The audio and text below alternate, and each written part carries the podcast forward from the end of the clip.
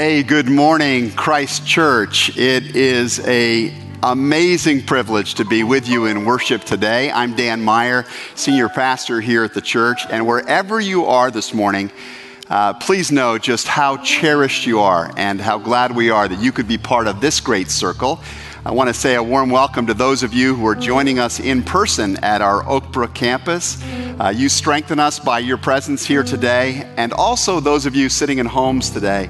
Man, what a gift you've made to us by being with us today. We have got a wonderful service planned for you.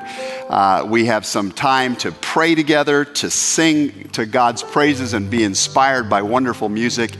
We're going to tell some stories and reflect on God's word, and you're going to walk out at the end, I think, with a clearer picture of the trail ahead of us into this season, which we hope will be one of great thriving.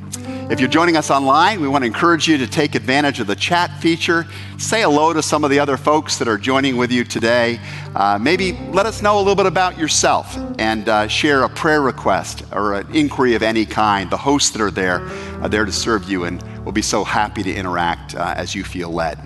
So let's just open our hearts, and if I could ask you to do just one thing as we get ready to go into the service today, is invite God to do what he will do for good in you. Let's worship him as we rise together to sing. Let's worship him together. Let's put our hands together like this.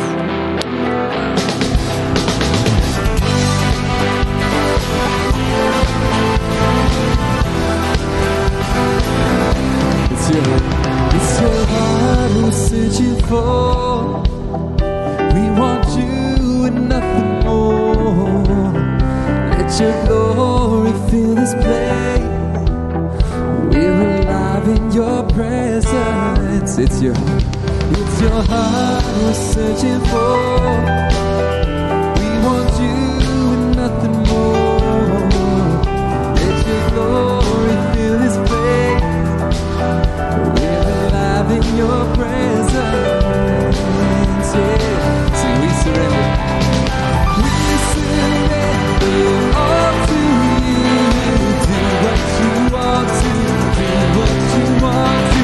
God, we long to see you move. Do what you want to, do what you want to.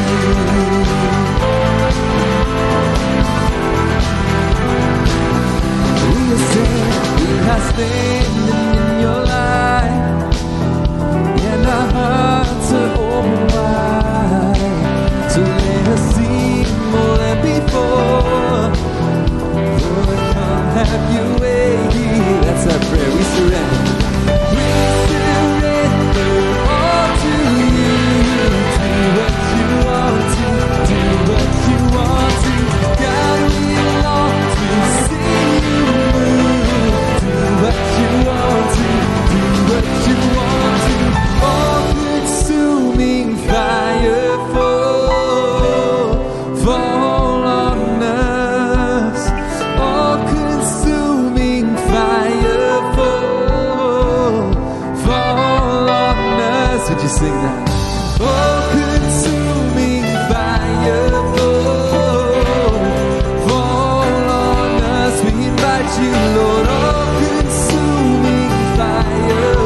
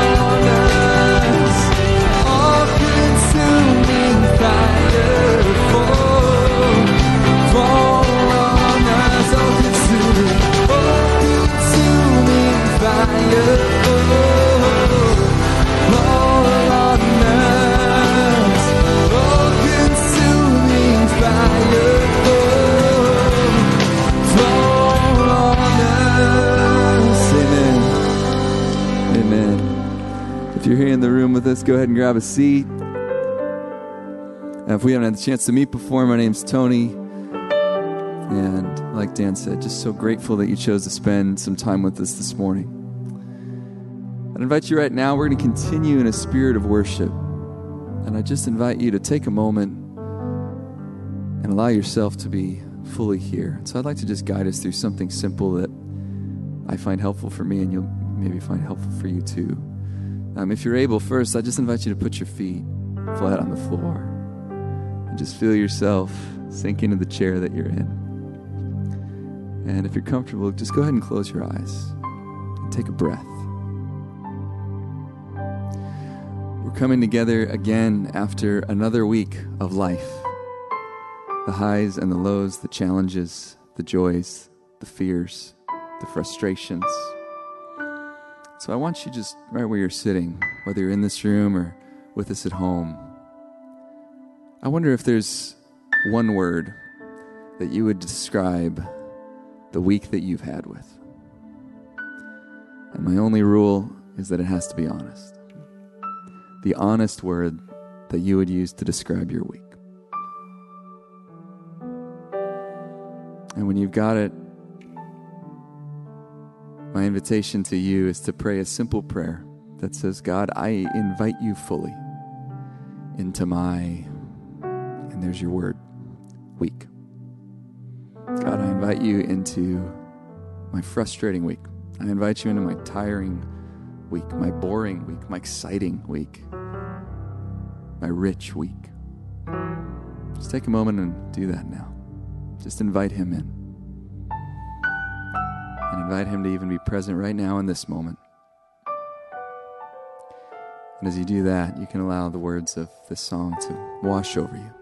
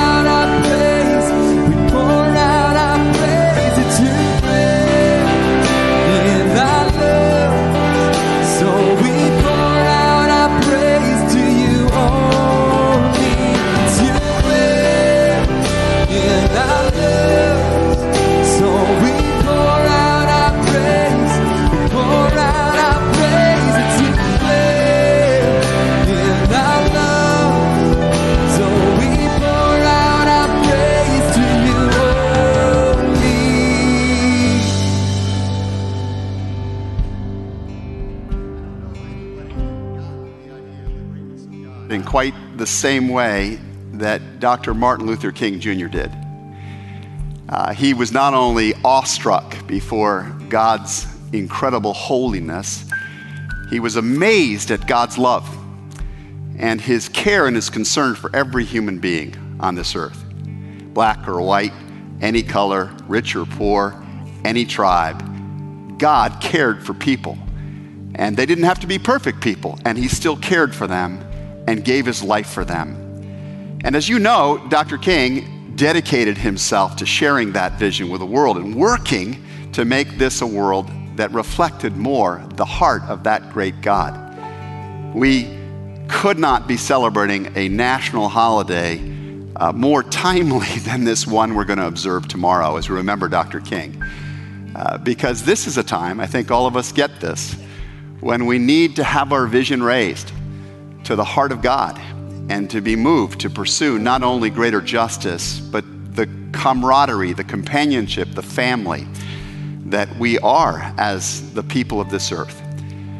One of the things that is less known about Dr. King, however, is what an extraordinarily generous man he was. And as we prepare in just a moment to give our offerings to the Lord's work, I just want to pause and talk about that for a minute. Dr. King had this sense that money was a very powerful tool, but that one of its greatest dangers was, and I'm quoting him here, it could focus us on thinking that life is about making a living instead of making a real life with a capital L. And that same thought he derived really from the scriptures themselves, because the Apostle Paul says this in one of his letters to his protege Timothy. He said, "Command those who are rich in this present world not to be arrogant, nor to put their hope in wealth, which is so uncertain." How true that is, right? The stock market goes up and down. Our personal income goes up and down. Our job situation goes up and down. And if that's where our real hope is, if that's where our real confidence is, then boy, we're in trouble. But Paul goes on and says, tell people to put their hope in God, who is constant, a God who richly provides us with everything for our enjoyment. Dr. King didn't just believe in those words, he lived those words. He was an enormously generous guy in his actual practices. And it's a little known fact that in 1964, when he won the Nobel Peace Prize and was awarded a massive amount of money as a result of that, for that period of time, Dr. King chose to give the money away. He reinvested those winnings, as they were, into the cause of pursuing more opportunity for other people. And Dr. King once said that the most pressing issue always for every single one of us is, what are we doing for others? This, of course, was Jesus' question too. How are we loving God and loving our neighbor as ourselves? As we come to this time of worship, I want to invite you to join with me and the others who are around you today in offering to God something that advances the cause of love in this world, a life-changing kind of love. And when you invest in the ministry of the local church, that's what you're doing. You're helping to fund ministries that shape moral vision and human character and raise up the kind of leaders that our world needs. You're investing in mission that is impacting the lives of tens of thousands of people around the corner and around the world through our mission partners. Whether you choose to do this by giving online, and we've given you some instructions there on the screen as to how you can go ahead and do that, or the old-fashioned way by writing a check and sending it into the church or dropping it into one of the offering boxes at either of our campuses, or whether you who are here in person today might choose to use the basket on your way out. Doesn't matter. What matters most is that we too have caught a glimpse of the goodness and the greatness of our God and want to be part of his loving work in this world. And so as we continue to raise our voices to God in praise now, let's further worship God as we give our tithes and our offerings.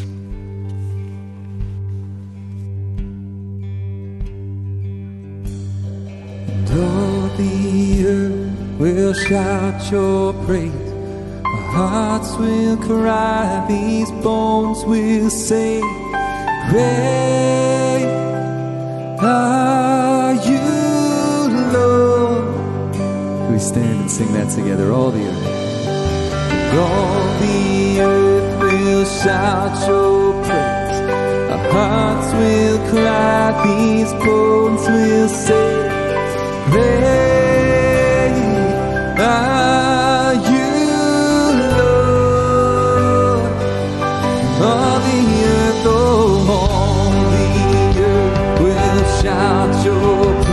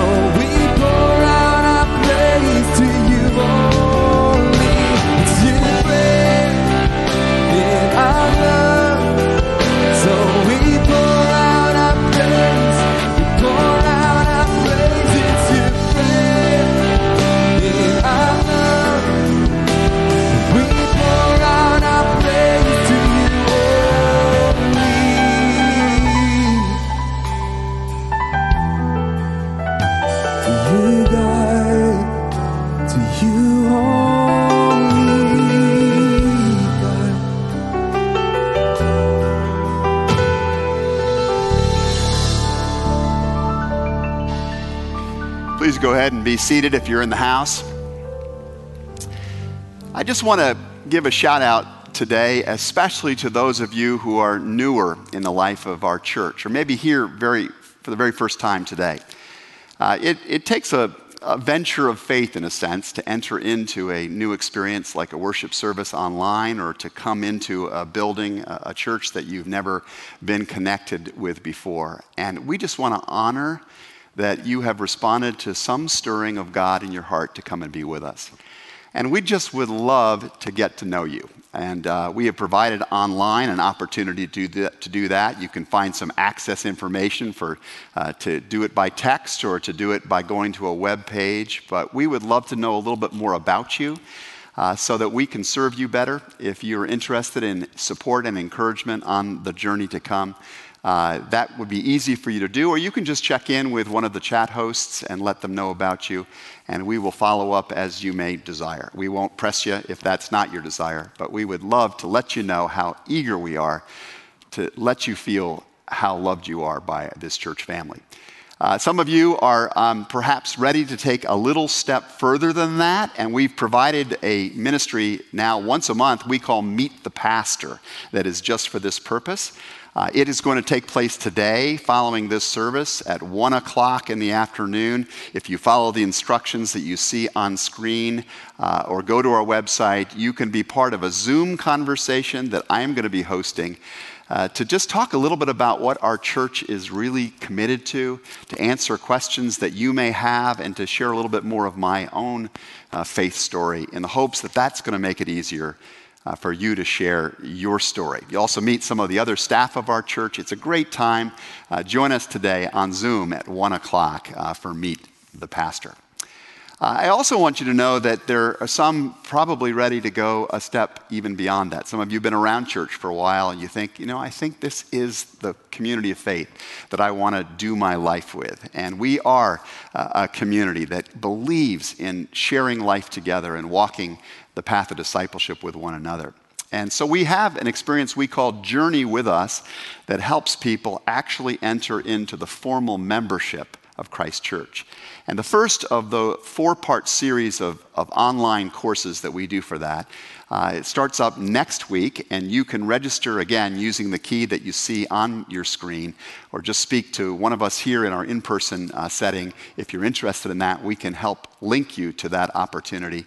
You'll learn about our beliefs, our history, our values, and how you can personally be engaged in the growth pathways and the service opportunities of our church's life and help further the movement of grace and love that God is doing through Christ Church. So we want to invite you to take advantage of that. And as always, just to keep on checking our website where we provide all kinds of updates. We have an e-news, a weekly email update that can connect you with all the different ministries going on. We treasure your partnership as we journey together as a church. Last thing I want to say is that we are really aware that we're living in one of those you can't believe it times of history. And if ever there was a moment when we know that going before God to find His power and not just relying on our own ingenuity and our own energy is needed, if ever there was a moment like that, we know this is the time. And so for that reason, we have been sponsoring these online prayer gatherings over the last week or so, and have decided to keep it going through this month. And so each Sunday at 12:15 in the afternoon, we're going to have just a 30-minute time of fellowship online. Again, you can find the Zoom information available to you right there on the screen and on our website. And you can be part of just this gathering of fellow believers who are lifting before God the needs of our country, of our communities, and even of our own souls during this time.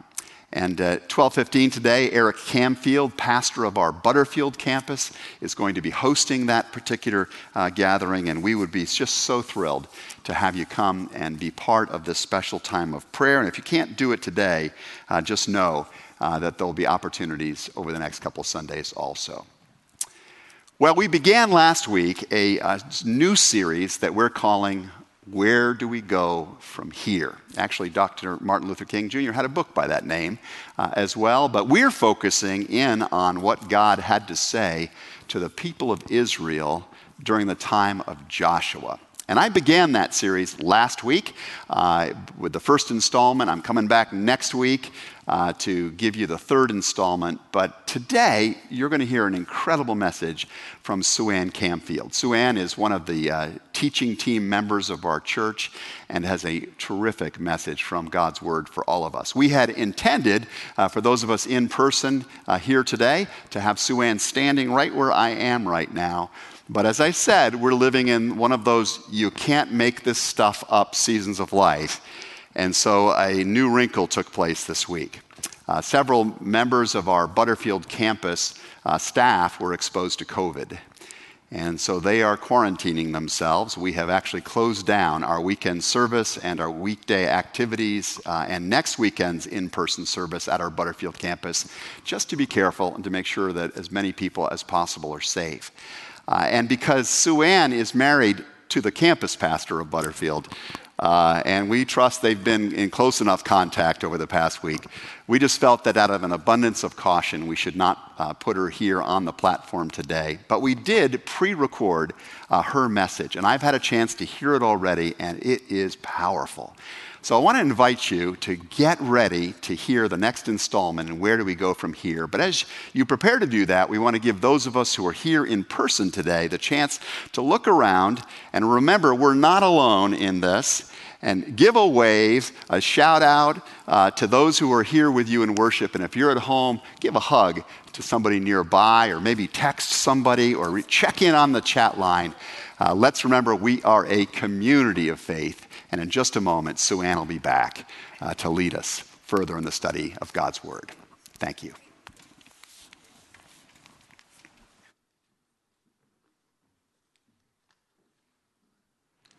Well, good morning, church.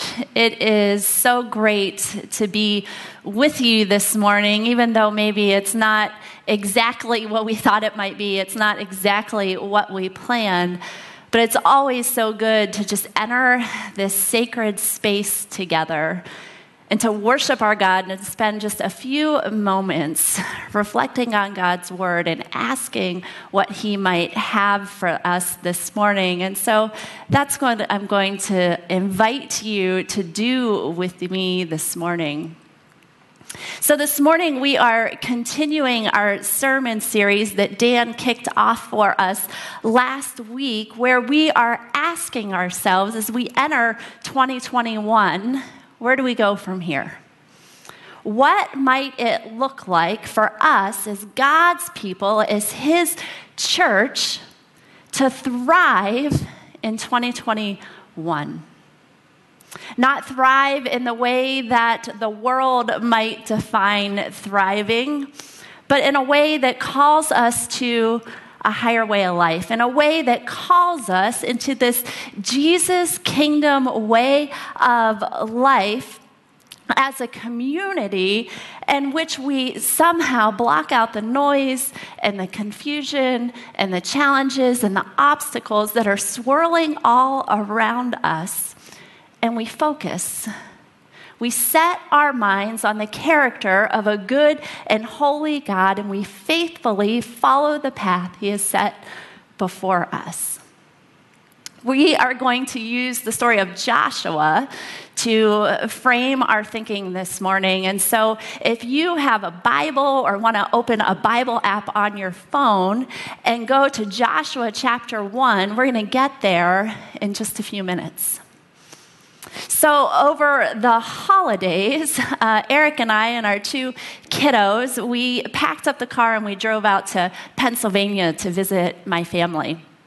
I'm the youngest of four, and my siblings and I, we all jumped on a Zoom call, and we decided that we would all quarantine the week leading up to Christmas to make sure that we could safely gather together. And when we got together, we decided to spend as much time outdoors as we possibly could.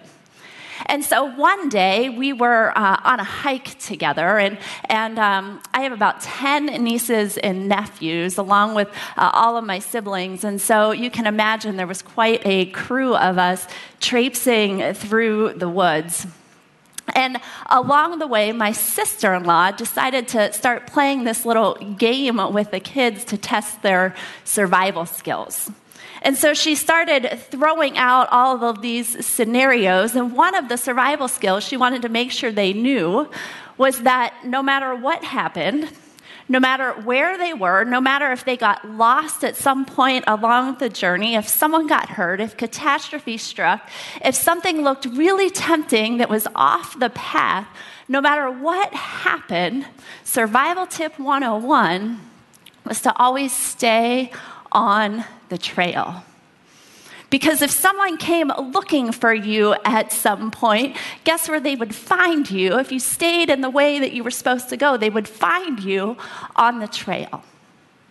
And so my sister-in-law decided to have some fun with this, and she started throwing out all kinds of scenarios to the kids, these crazy, outrageous scenarios about what they would do if something happened. And the teenagers, they kind of stopped paying attention. But my youngest niece, Erin, she's 9 years old. She's so cute. I wish I could show you a picture of her. She was really into it. And so as we walked, and as my sister-in-law continued to throw out these scenarios, these what-if scenarios, I could hear little Erin's voice along the path, this small, little, mighty voice, in obedience to her mom's teaching, in response to every what-if scenario, she would say the same response that her mom had taught her to say, what if, what if, what if? And she would say, you stay on the trail. You stay on the trail. And there was this one point where we were pretty high up on this hill, and across the way, we could see a highway. There was a road with cars moving up and down, and my sister-in-law says, Erin, she was kind of tricky. It was kind of a mean parenting moment, but she said, Erin, but what if? What if something goes terribly wrong and you don't know what to do, and you look along the way, and you see this road, and you think there's no other good way forward, and so you see the cars, and you see the people, and you think maybe there actually is a better way.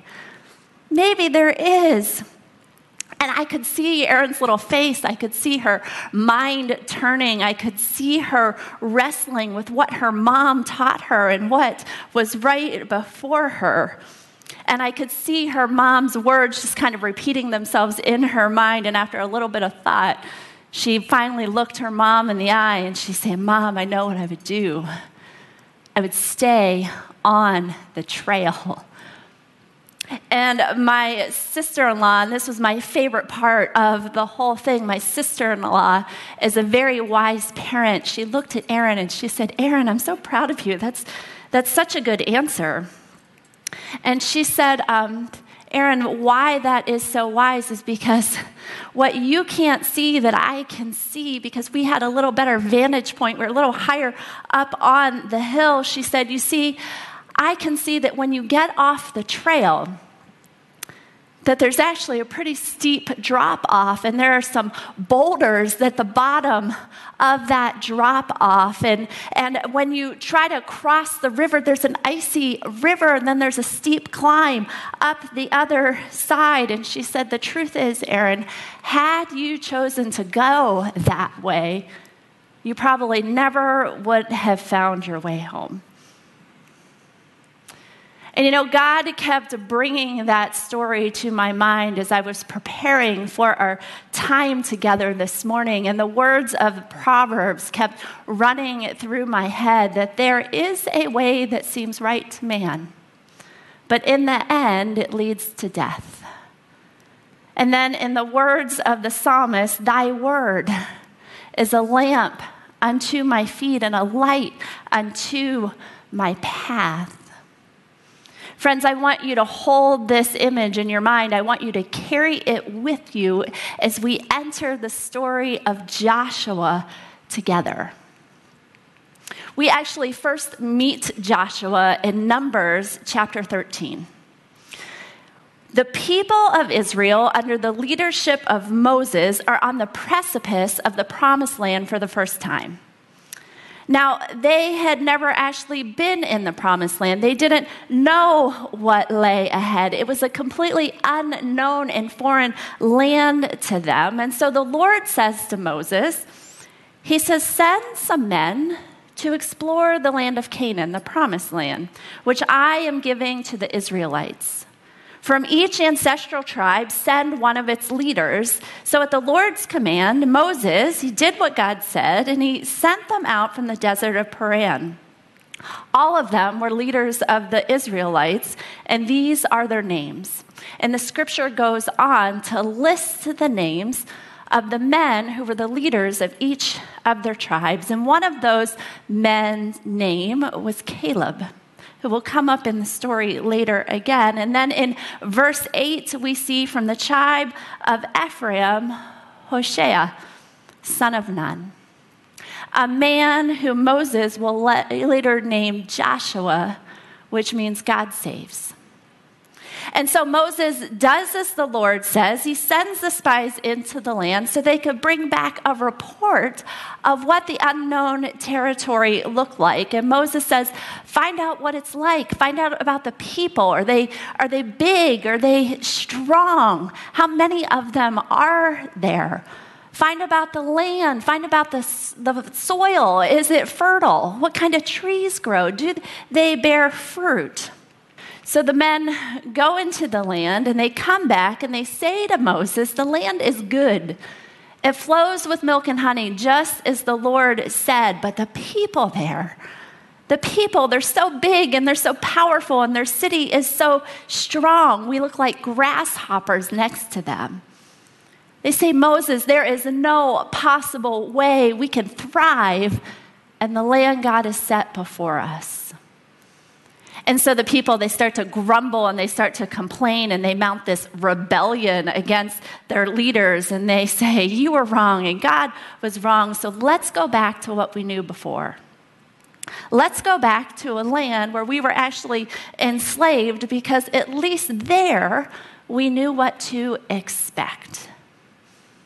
But Joshua and Caleb, he See, they rise up among the people. They rise up among the voices and the noise and the confusion, and they refuse to listen to the noises that threaten to take them off the path that God has laid before them. And instead, they choose to set their minds not on earthly things, but on things above. They set their minds on who God is and the history of the promises that God has fulfilled to his people time and time and time again. And they choose to believe against all odds that what God told them was actually true, that he was actually going to lead them into the life he had promised them. Now, all kinds of things happen between Numbers 13 and Joshua chapter 1, and we are definitely not going to cover all of that ground this morning, but we see when we come to the end of the book of Deuteronomy, Moses makes one final push, his farewell speech, if you will, to the people, and he gathers the people of Israel, and he says to them, he says, listen, see if these words sound a little familiar to you. He says, be strong and courageous. Do not be afraid or terrified because of them, because of the enemy, for the Lord your God goes with you. He will never leave you nor forsake you. And then Moses, he summons Joshua.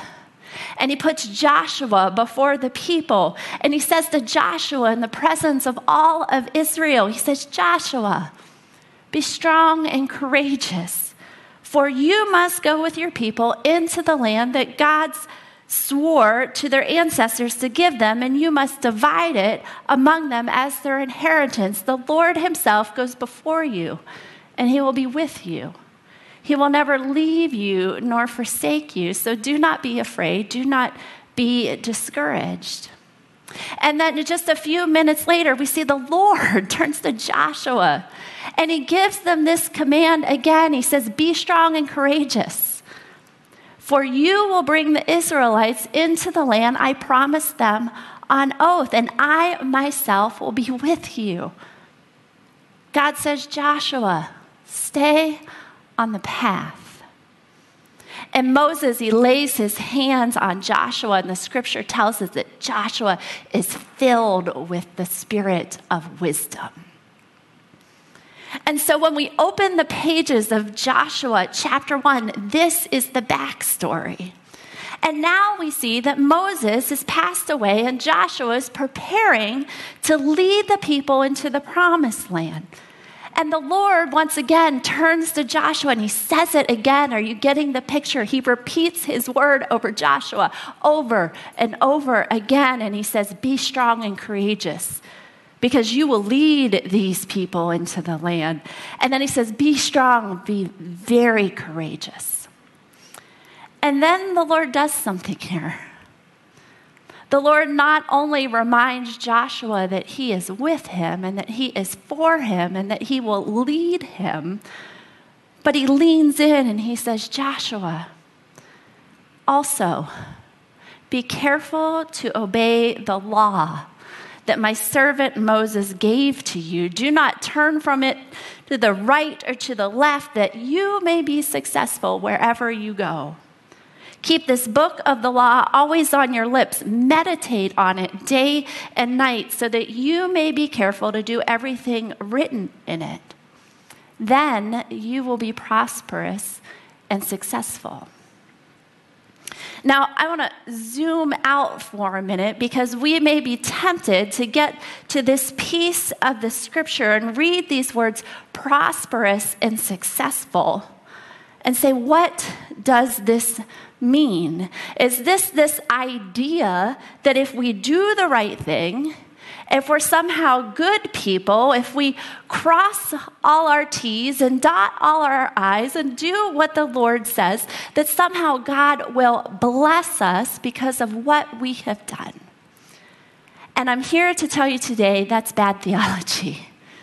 I wish we had time to go into it more, but that is not what the Lord is saying to Joshua. There's a couple of things that are important to remember as we enter this scripture, that God had a specific task he needed Joshua to complete, and it was huge.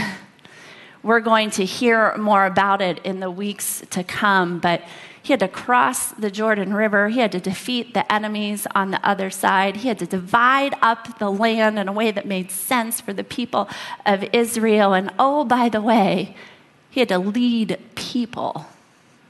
And if you've ever had to lead people, or you are a person that has had to be led, you know that we are not always the easiest people to lead. And so part of God's instructions to Joshua were instructions to make him successful at this very specific task that God had set before him. If you are a teacher, and if you are a teacher here today, God bless you for what you are doing. But if you are a teacher and you want your students to be successful, you have to instruct them on how to make that happen. You have to tell them to show up to class, do your homework, study for the test, and then what? You'll be successful. You'll get good grades. And so that's part of what is going on here. God is giving Joshua a plan that is going to help him stay on the path and achieve his purposes that God has laid out for him. So that's a piece of it, but there is so much more going on in this story. You see, the law for the people of Israel, in the most narrow of sense, is the Ten Commandments. It is that long list of thou shalt nots that God gave to Moses. That is what the law is, but if we only boil the law down to a list of do's and don'ts, we have missed out on this higher way of life that God has called us to. We have missed out on what it really means to stay on the path. Earlier this fall, I was sitting with my son, Clay, at the kitchen table as he was remote learning, and he was working on a project for his woods class, and it was this kit with all of these pieces and with this instruction booklet that didn't make a lot of sense. And there were just random wooden pieces all over my kitchen table. And Clay started to get really frustrated with the project. And he said, Mom, I have a plan. I know what I'm going to do. I'm going to look up this project on Google. I'm just going to take a screenshot of a completed project, and I'm going to send it to my teacher, and I'm going to say, look, this is what I did. And I said, Clayton James Campfield, are you kidding me? You will absolutely not follow that plan, because your father and I have taught you so much better. We have been telling you to stay on the path, and this is not the path that we have laid out before you. And Clay, he kind of laughed, and he said, you know, Mom, why can't sometimes you and Dad just let me take the easy way out? Why can't you just let me take a shortcut? Why can't you let me just bend the truth a little bit? Why do I always have to do the right thing? Why are you always pushing me to be better? And we know the answer to that. If you are a parent, if you love someone, you know the answer to that. It's because of love. We love him too much to let him settle for something that is not best for him. So when we look at the law and we look at the plans that God has laid out for his people, we see that it really was about this framework. It was this canvas on which the larger story of God's redemption would begin to play out, in which God would invite his people into a relationship with him. He would ask them to set their minds on some gracious and loving boundaries, so that when the culture around them was looking to every other thing to show them what to think, what to believe, how to be in relationship with one another, the world could look to the covenant people of God, and they could say there is something different about the way those people move through life. I wonder why that is. I wonder who their God is. I wonder what he is like. I wonder what it's like to be part of that way of life. God also set these gracious and loving boundaries in an act of mercy and grace so that when people got off the path, and they would, we see it throughout the pages of Scripture, God's people get off the path time and time and time again. But God, in his goodness and his grace, he sets out these boundaries so that they would have a way to get back on the trail and find their way home. You see, the law, God's way of life, was an invitation into a way of life so that no matter how hard things got, no matter how uncertain the road was ahead, no matter how big the obstacles seemed, the people knew there was this way of life with a God who went behind them and who was with them and who went ahead of them into a land that was scary and unknown, and he was good and he was merciful and he was just and he was faithful, and he was a God who kept his promises. He kept lighting the path for the people. He kept inviting them to stay on the path, and he would do this long past the days of Joshua.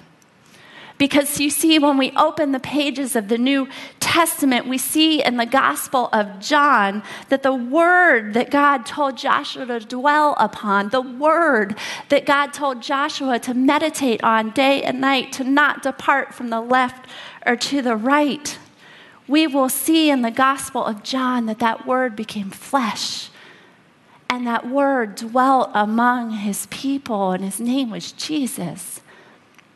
And in him was life, and that light was the light of all mankind. It was the light that shines in the darkness, and the darkness would never overcome it. The darkness would never overcome the path that God set out for his people. Friends, if you are here with us this morning and you're not sure exactly what this book is all about, what the path is that God lays out in these pages, what I can tell you this morning is I first met the God in the pages of these books as a sophomore in college, as I sat on my dorm room bed, and God invited me to be part of his story. And what I found out during that time is this book, it was not some academic textbook. It was not some work of history. It was not this list of do's and don'ts from a God that was just waiting to punish us when we got off the path, when we made mistakes. It was not just some moralistic playbook featuring a really good teacher who encourages us to be better people, to be nicer to one another. In the pages of this book is an invitation. It's an invitation into a love story in which the creator of the universe stands high on a hill, and he sees what we can't see. He sees the road ahead, and he sees the dangerous drop-off, and he sees the icy river, and he sees the big boulders, and he sees the steep climb to the other side, and he grabs us by the face, and he takes us by the hand, and he says, "Come. Come with me. Come with me into the pages of this book. Be strong, be courageous, because I am with you and I am for you. My child, my beloved, when it looks like there are all kinds of other ways that will lead you in this life, just stay on the trail. Walk with me. Get to know me. Learn from my ways and stay on the trail. Lean not on your own understanding, but in all of your ways acknowledge me. I promise you, I will make your paths straight. And do not conform to the patterns of this world, but instead trust the power of the Holy Spirit through the pages of this book to transform, to renew your mind into a new way of life. Friends, God invites us today. He says, obey my word.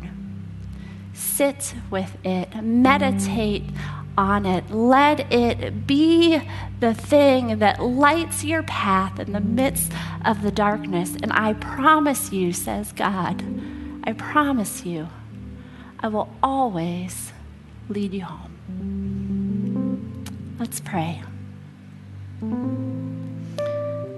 Father God, we thank you that you are faithful.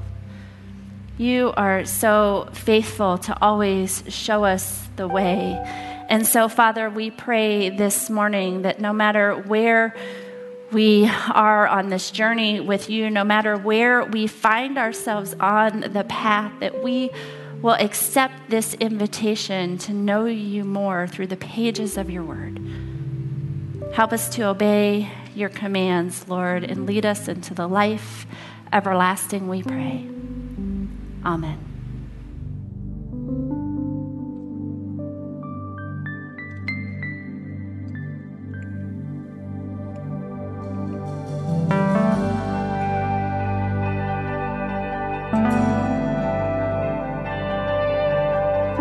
So let's just take a moment and respond to these words that we've heard.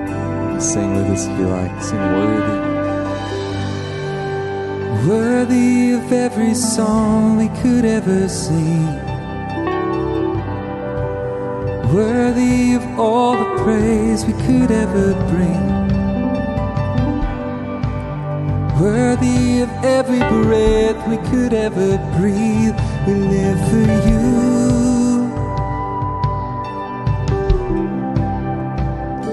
So Jesus, Jesus, the name above every other name. Jesus, the only one who could ever save.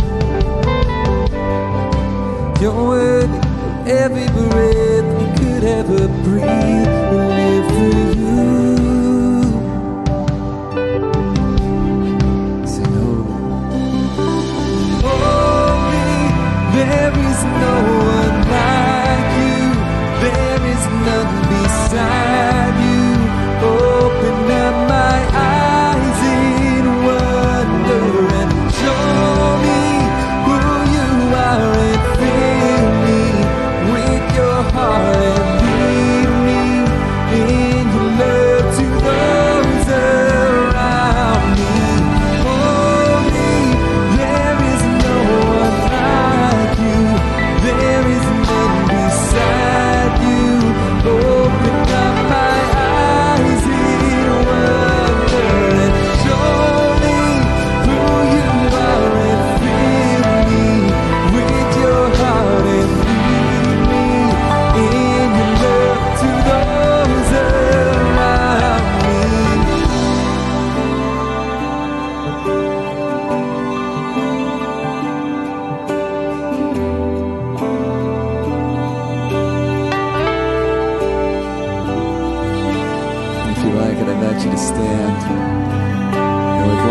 Let's sing these words, a declaration of our foundation in God's love. Just let your heart sing it out. I will build. I will build my life upon your love. It is a firm foundation. I will put my trust in you. Be mine.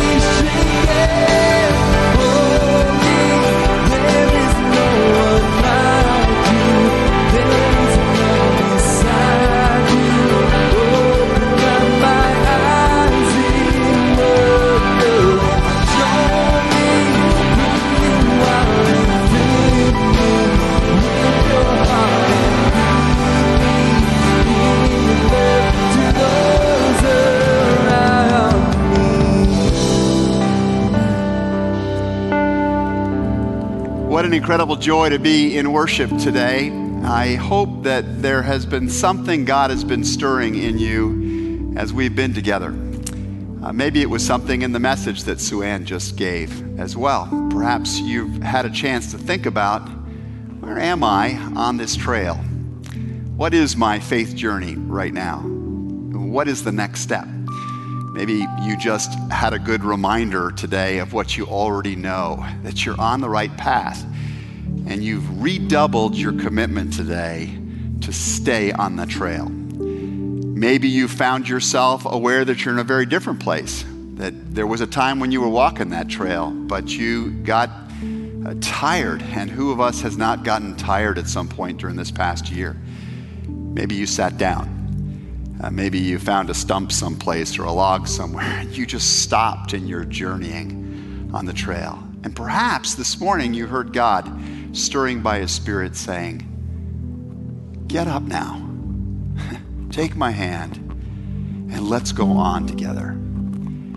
Or perhaps you're standing at the trailhead. You don't even know where to get onto the pathway. And you're looking for some guidance for that. Or maybe you've wandered so far off the trail, you're down in the ravine, you're in the river, you're struggling up the hill, and you need to know that somewhere out there is a search and rescue team that cares about you. Wherever you happen to be, we're your church. We're your church family. We're the community of faith that is committed to you on this journey. And if we can help you find that next step, we want to do it. All you need to do is to reach out, let us know of your interest, speak to one of us, contact us here at the church, and we will respond and help you find that next creative step in your life. As we prepare to go today, I want to invite you to pray a prayer with me. We're going to do this one in unison. We've put together this wonderful little card for this series. It is a passage of scripture from the book of Joshua and a little prayer that we invite us as a whole community of faith to be offering, to be reading and offering together throughout this month. And today I just want to have us close our service by reading together this prayer for 2021. Would you join with me? Lord Jesus, we ask that we may be strong and courageous by the power of your Spirit.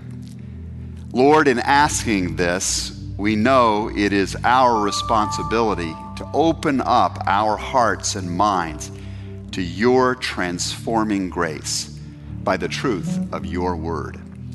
In our lives, Lord, may fear and discouragement be displaced by trust in you and love in action by the grace of your transforming presence.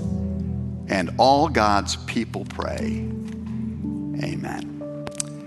Beloved, go forth in hope, be of good courage, hold fast to that which is good, knowing that he who is goodness himself is always holding on to you.